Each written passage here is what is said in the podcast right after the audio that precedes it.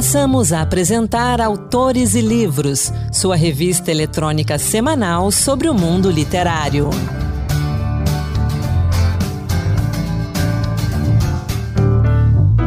Olá, sou Anderson Mendanha e bem-vindos ao Autores e Livros, a revista literária da Rádio Senado. No programa de hoje, vamos falar de teatro e vamos continuar falando também da importância da literatura para crianças e jovens. Vamos juntos! A gente começa o Autores e Livros de hoje falando do Prêmio Funarte de Dramaturgia dois mil e vinte e um, que premiou trinta peças inéditas. Na entrevista, a gente conversa com a autora de uma dessas peças, Zânia Dairalba. Vamos acompanhar. Entrevista. O tema da nossa conversa de hoje é teatro, mais especificamente literatura de gênero teatral.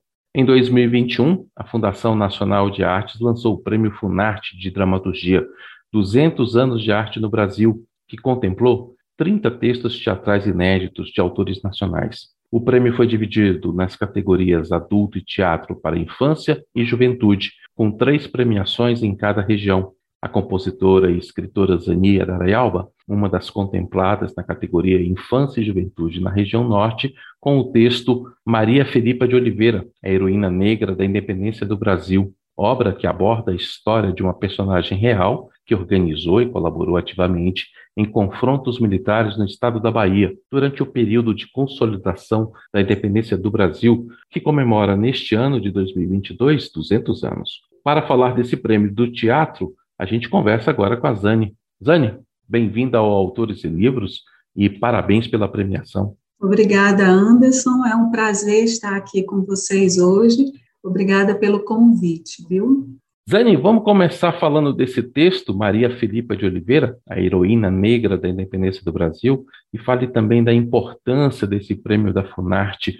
Então, Anderson, primeiro falando da importância do prêmio, né? A Funarte é uma instituição que sempre esteve com as portas abertas para o artista brasileiro, mesmo nos piores momentos da nossa história cultural, ela sempre deu um jeito de estar ali movimentando é, o cenário artístico brasileiro e participar, ser selecionado no edital como este, de tamanha importância, é muito prazeroso, é muito gratificante. Eu me sinto muito feliz de estar representando Roraima e de estar representando a Amazônia como um todo, né? Como você falou.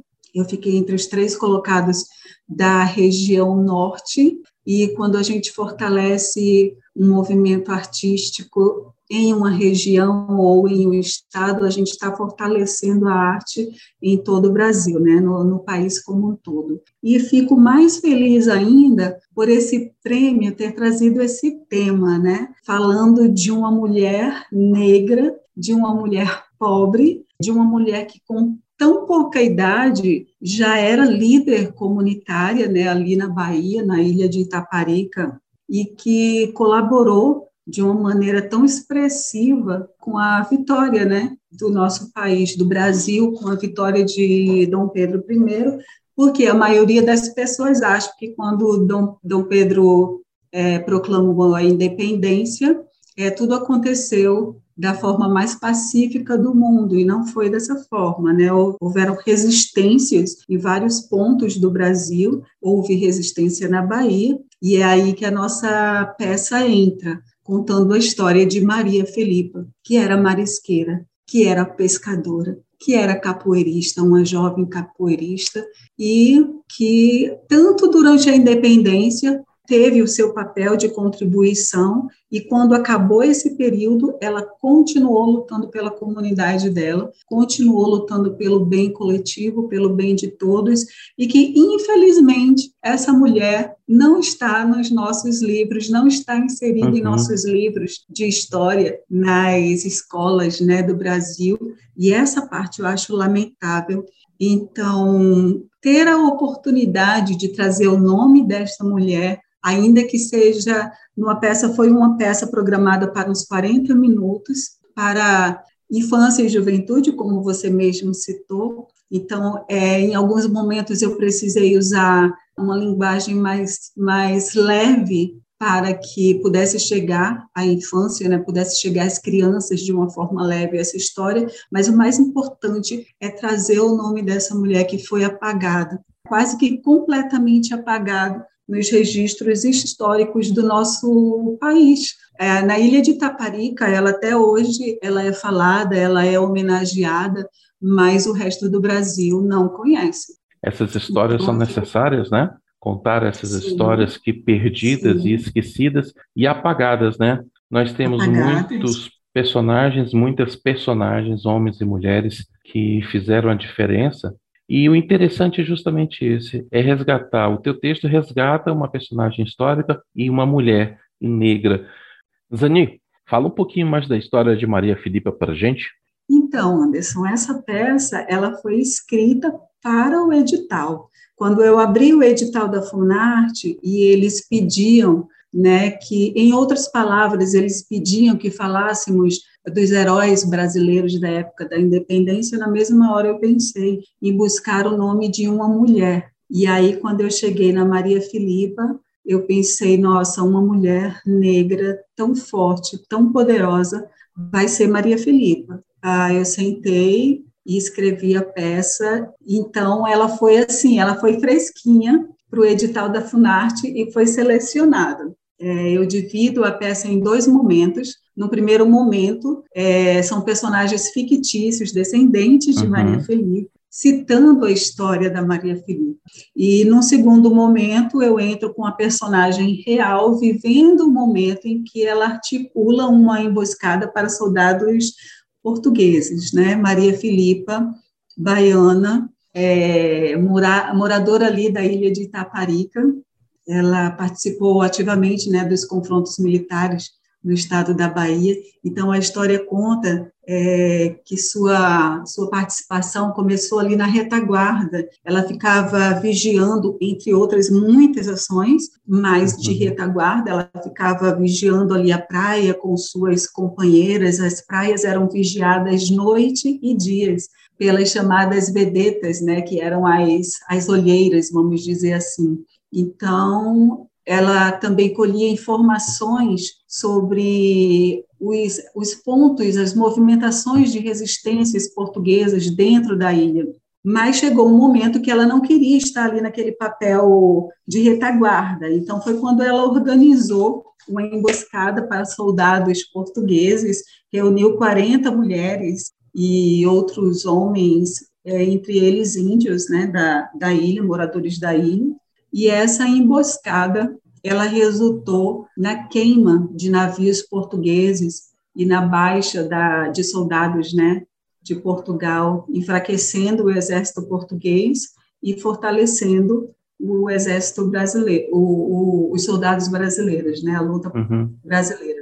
Você trabalha com teatro, é que tipo de atuação teatral e também cultural você tem em Boa Vista? O meu trabalho com a dramaturgia começou é, escrevendo peças de teatro para as quadrilhas juninas, aqui de Roraima, que antes de entrarem no tablado com, suas, com seus shows, que são verdadeiras é, óperas, né, ao ar livre, elas precisam encenar uma peça, vamos dizer assim, que na verdade é uma é uma categoria, né, que eles disputam, que é a entrada. Então, eu comecei a escrever essas entradas para as quadrilhas juninas. Nesse mesmo tempo, eu escrevi, nós estamos falando de dois mil e três, dois mil e quatro, uhum. nesse mesmo tempo, eu escrevi o primeiro auto de Natal de Roraima, que foi Caimbé de Natal, o auto de Macunaima, uma história cordelizada que conta a trajetória de José e Maria, que são dois nordestinos vindo para Roraima,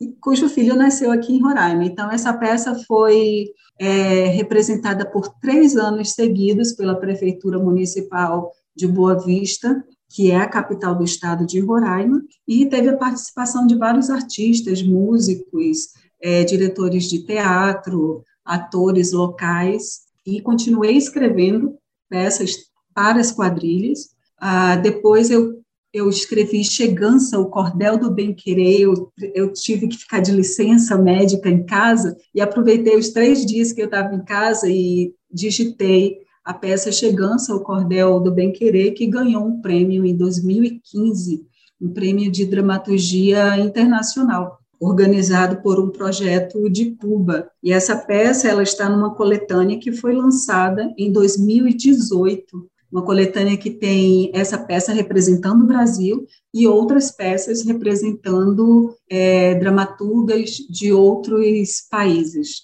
E agora, em dois mil e vinte e um, no finalzinho, eu fui contemplada com o Prêmio Funarte de Dramaturgia, né, com a peça da Maria Felipa. Além das peças teatrais, você escreve também poesias e cordel.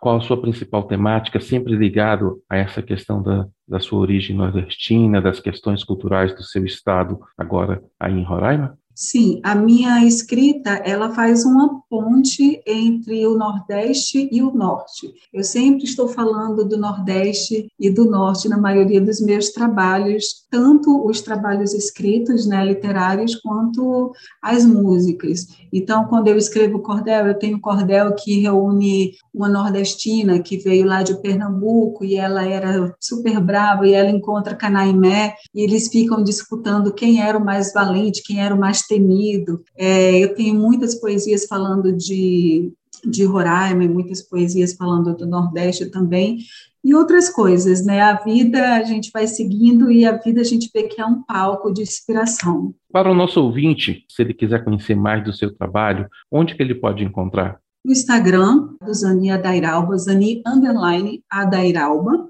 e eu tenho um canal no YouTube com o mesmo nome. Se colocar Zani, Z A N N Y, já vai me buscar, já vai buscar todo o meu trabalho. E no meu canal tem muito das minhas composições também, além de poesias, e poesia também, no Recanto das Letras, é só buscar o nome Zânia Dairalba. Zanil, eu agradeço a sua participação hoje aqui conosco no Autores e Livros e quero deixar aberto o convite para você voltar conosco outras vezes, para você também participar falando um pouco mais da poesia, falando um pouco mais da sua arte de compor. Volte outras vezes aqui conosco e, mais uma vez, parabéns por esse prêmio. Muito obrigada, Anderson. Obrigada pelo convite e eu vou me despedindo aqui da seguinte forma. Sinto muito, já vou indo, ou sem choro ou nostalgia.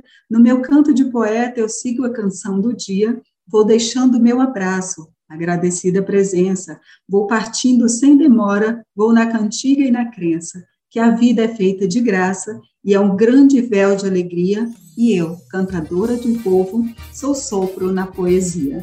Muito obrigada.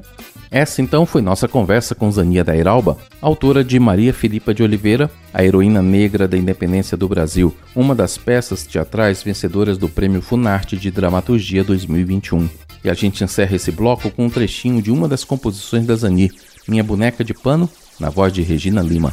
Minha boneca de pano, não é engano, ela é tagarela, fala pelos cotovelos, boneca sapeca, apronta o dia inteiro, mas é um sabugo, sabugo, goza, espiga de milho, trazendo pó encantado juntos no sofrilho. Vem no shot da magia, Monteirão chegou. No passo dessa dança, tem sanfona a noite inteira, um toque de esperança. Tem a boneca faceira, riso de criança, no esconde sabugueiro, saudando São João. Vem cá dançar comigo, acende logo a fogueira, vem cantar bonita. Isso é arte brasileira de lendas e mitos. Ouve a volta essa quadrilha no seu coração. A gente continua com a participação do escritor Jorge Fernando dos Santos. Na semana passada, Jorge falou um pouco da importância da leitura e do livro na atualidade. Hoje, Jorge fala de alguns dos seus livros mais recentes e do papel da literatura para as crianças e jovens.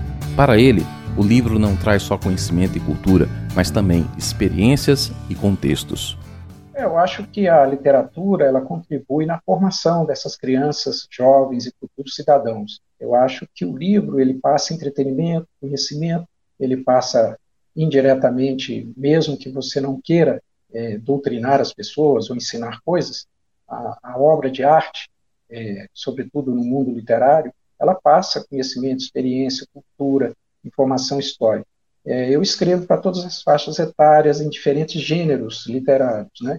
Quando eu escrevo especificamente voltado para um público mais jovem, criança e tudo, eu procuro passar, junto com a história que eu estou narrando, junto com, com o poema que estou escrevendo, as informações históricas, o conhecimento, é, aquele pano de fundo, aquela cor local, de onde aquilo se passa, né? E eu acho que é uma oportunidade de você situar as pessoas é, com referência à história, né? Você, de certa maneira, vai estar é, colocando a pessoa, o leitor, né, dentro de um determinado ambiente, dentro de uma determinada época, né, e onde se passa aquela trama, onde se passa aquela história. Então, isso vem meio que espontaneamente. Eu acho que todo escritor, direto ou indiretamente, consciente ou inconscientemente, ele faz isso, né? Quando você lê determinado autor, sobretudo os grandes autores, ele tem um contexto histórico, uma contextualização. E isso é muito importante, sobretudo no mundo de hoje, com a política do cancelamento, com os anacronismos que se cometem,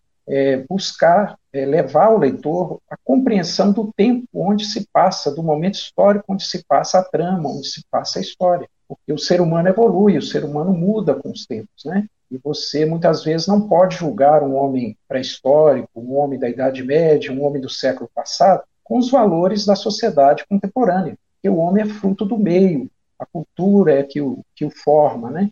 Então, coisas que eram certas é, tempos atrás, hoje já não são certas, hoje já são consideradas politicamente incorretas ou erradas. Pode ser que muitas atitudes que ainda tomemos hoje, no futuro, não serão consideradas como corretas, porque o homem é fruto da mudança cultural. É fruto. Você vê, por exemplo, agora, eu acabei de escrever um artigo sobre esse absurdo, o cancelamento da cultura russa em função da invasão da Ucrânia. Na Itália, estavam censurando Dostoiévski, que não tem nada a ver com a Rússia de hoje, com Putin, ou mesmo com a invasão da Ucrânia. Ele é um autor universal de outro tempo, né, que fala do ser humano. Então, quando você cancela uma cultura, você cancela a arte, a cultura de um povo, você acaba contribuindo para a guerra, você acaba contribuindo para o ódio, para o anacronismo, para o cancelamento é, indiscriminatório, o mero preconceito, não é? Então, eu acho que essa forma de escrever, tentando passar a cor local, o pano de fundo, o momento histórico onde a trama é, acontece, onde ela é ambientada, ajuda o leitor a ter a dimensão exata dos personagens, das atitudes desses personagens, né? E, porque o homem muda conforme os tempos. Jorge Fernando é autor de mais de quarenta livros em vários gêneros. Pela Paulus Editora, ele lançou diversos cordéis ilustrados para o público infanto-juvenil, entre eles Cordel Camará, Histórias e Lendas da Capoeira, e Cordel da Bola que Rola, A História e as Lendas do Futebol. Jorge Fernando fala um pouco mais desses livros e da importância do cordel. É, eu sempre gostei de, de cordel, desde muito jovem eu li alguns cordéis, estudei um pouco os cordéis, acho o cordel importante do ponto de vista do contexto histórico-cultural do Nordeste brasileiro, é uma, uma forma literária que vem da Idade Média, que chega aqui com os portugueses, né? Os países de língua espanhola também têm cordel. Cordel é uma forma de narrativa em verso, né? Em rimas, que facilita a memorização, talvez por isso ele seja tão característico é, em povos semi-alfabetizados ou, analfabetiz... ou analfabetos propriamente ditos, que não dominavam a escrita, mas porque a fala rimada, né, ela, ela é fácil de memorizar. Então, os cordéis têm também muita ligação com a música, né, com a música nordestina, com o próprio rap, né, que é um fenômeno é, é, metropolitano, um fenômeno urbano, né, da cultura norte-americana, que se espalhou pelo mundo, com origens na Jamaica, mas muito antes disso, os nossos emboladeiros, os nossos improvisadores, repentistas, já usavam essa forma rimada nos seus versos, nas suas músicas, né? É, os, aqueles caras que cantam de improviso, né? Os repentistas do Nordeste fazem isso o tempo todo. E hoje os cantores de rap fazem exatamente a mesma coisa, que é cantar uma, uma, uma letra, né? Tendo a rima como ponto de, de, de, de apoio, né? Do ritmo.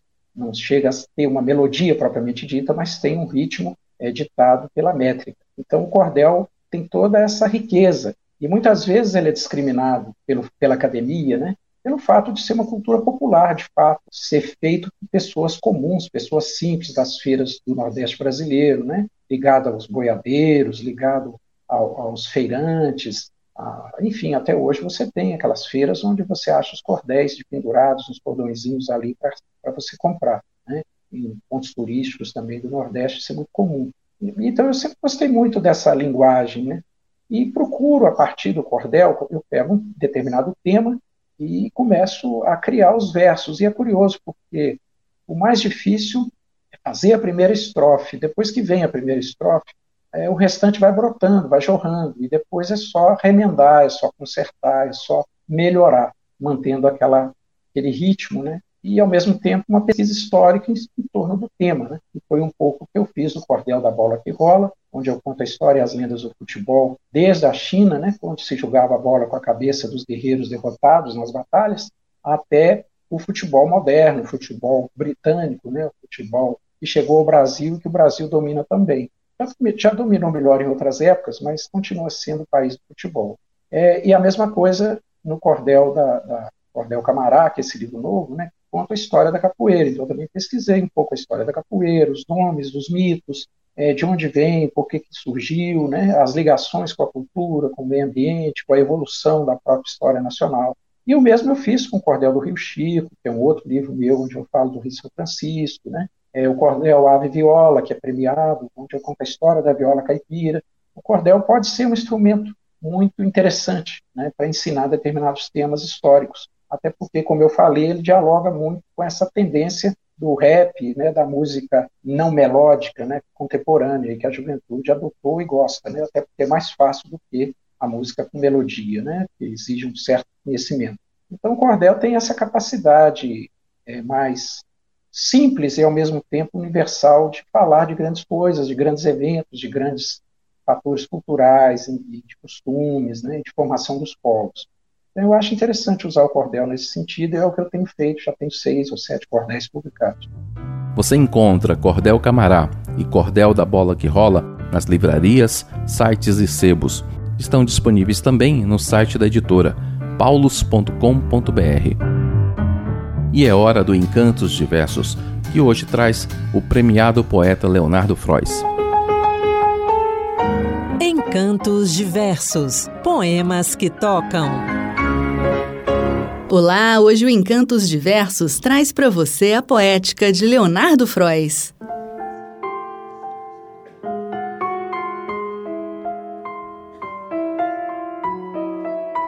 Natural de Itaperuna, Rio de Janeiro, onde nasceu em mil novecentos e quarenta e um, Leonardo Fróes é jornalista, tradutor e crítico literário. Estreou na poesia com o livro Língua Franca, em mil novecentos e sessenta e oito. No ano seguinte, publicou A Vida em Comum. Em setenta e três, Esqueci de Avisar que Estou Vivo. Em setenta e cinco, foi a vez de Anjo Tigrado. Em oitenta e um, lançou Sibilitz. Em oitenta e seis, Assim Missa. Em noventa e cinco, Argumentos Invisíveis. Em noventa e sete, Os Irreais. Em noventa e oito, Vertigens. E em dois mil e cinco, Chinês com sono seguido de clones do inglês. Agora ouça os versos de Paviola. O que interessa, tão pouco, está no osso como um ferro chiando, enquanto voa uma borboleta na sala.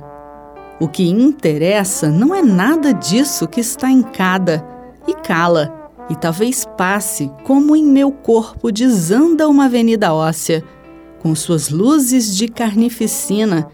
Estar na terra, ou isso que há no osso, um grão, é o quanto posso. Quando longe de mim na borboleta que passa, o que interessa, não o que inteiriça na dissolvência como um sonho em brasa, é pensar que me ponho, estando em terra, num estado de brisa, e logo vejo que mesmo isso é pura ilusão minha. O poema traz exemplos de aliteração. Mas você sabe o que significa isso? A aliteração é a figura de linguagem que consiste na repetição de fonemas consonantais, dando mais expressividade ao texto. No poema, há reiterados sons sibilantes, como no verso Com Suas Luzes de Carnificina. Poeta por vezes contundente, Leonardo Fróes aborda fatos do cotidiano, com versos que se estendem do lírico ao satírico. Exemplo disso encontramos no poema Preocupações Palacianas. Mulheres muitas carregando pesados papéis, e leves grampeadores passam com o ar febril dos mais atarefados. Soldados perfilam-se nos corredores, senhores apoiados em negras malinhas trepidantes e paletós quadrados. A secretária atura desaforos e cala. O boy espreme espinhas pela sala com sono. Há uma pilha de pastas em cada mesa. Em cada coração, um vazio. A hora do café no copinho de plástico é a salvação da lavoura. Leonardo Fróes ganhou o Prêmio Jabuti mil novecentos e noventa e seis com o livro Argumentos Invisíveis.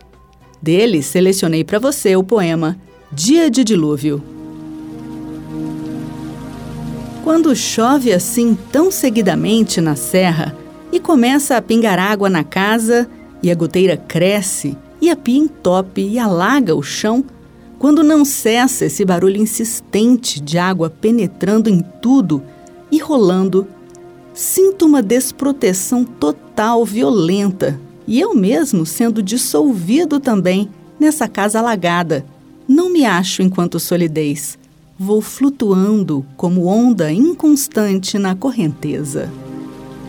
E para encerrar, eu deixo você com a Ana Caran interpretando o sucesso de Tom Jobim, Chovendo na Roseira. Olha, está chovendo na roseira, que só dá rosa, mas não cheira. A frescura das gotas úmidas, que é de Paulinho, Bete e Luísa, que é de João, que é de ninguém.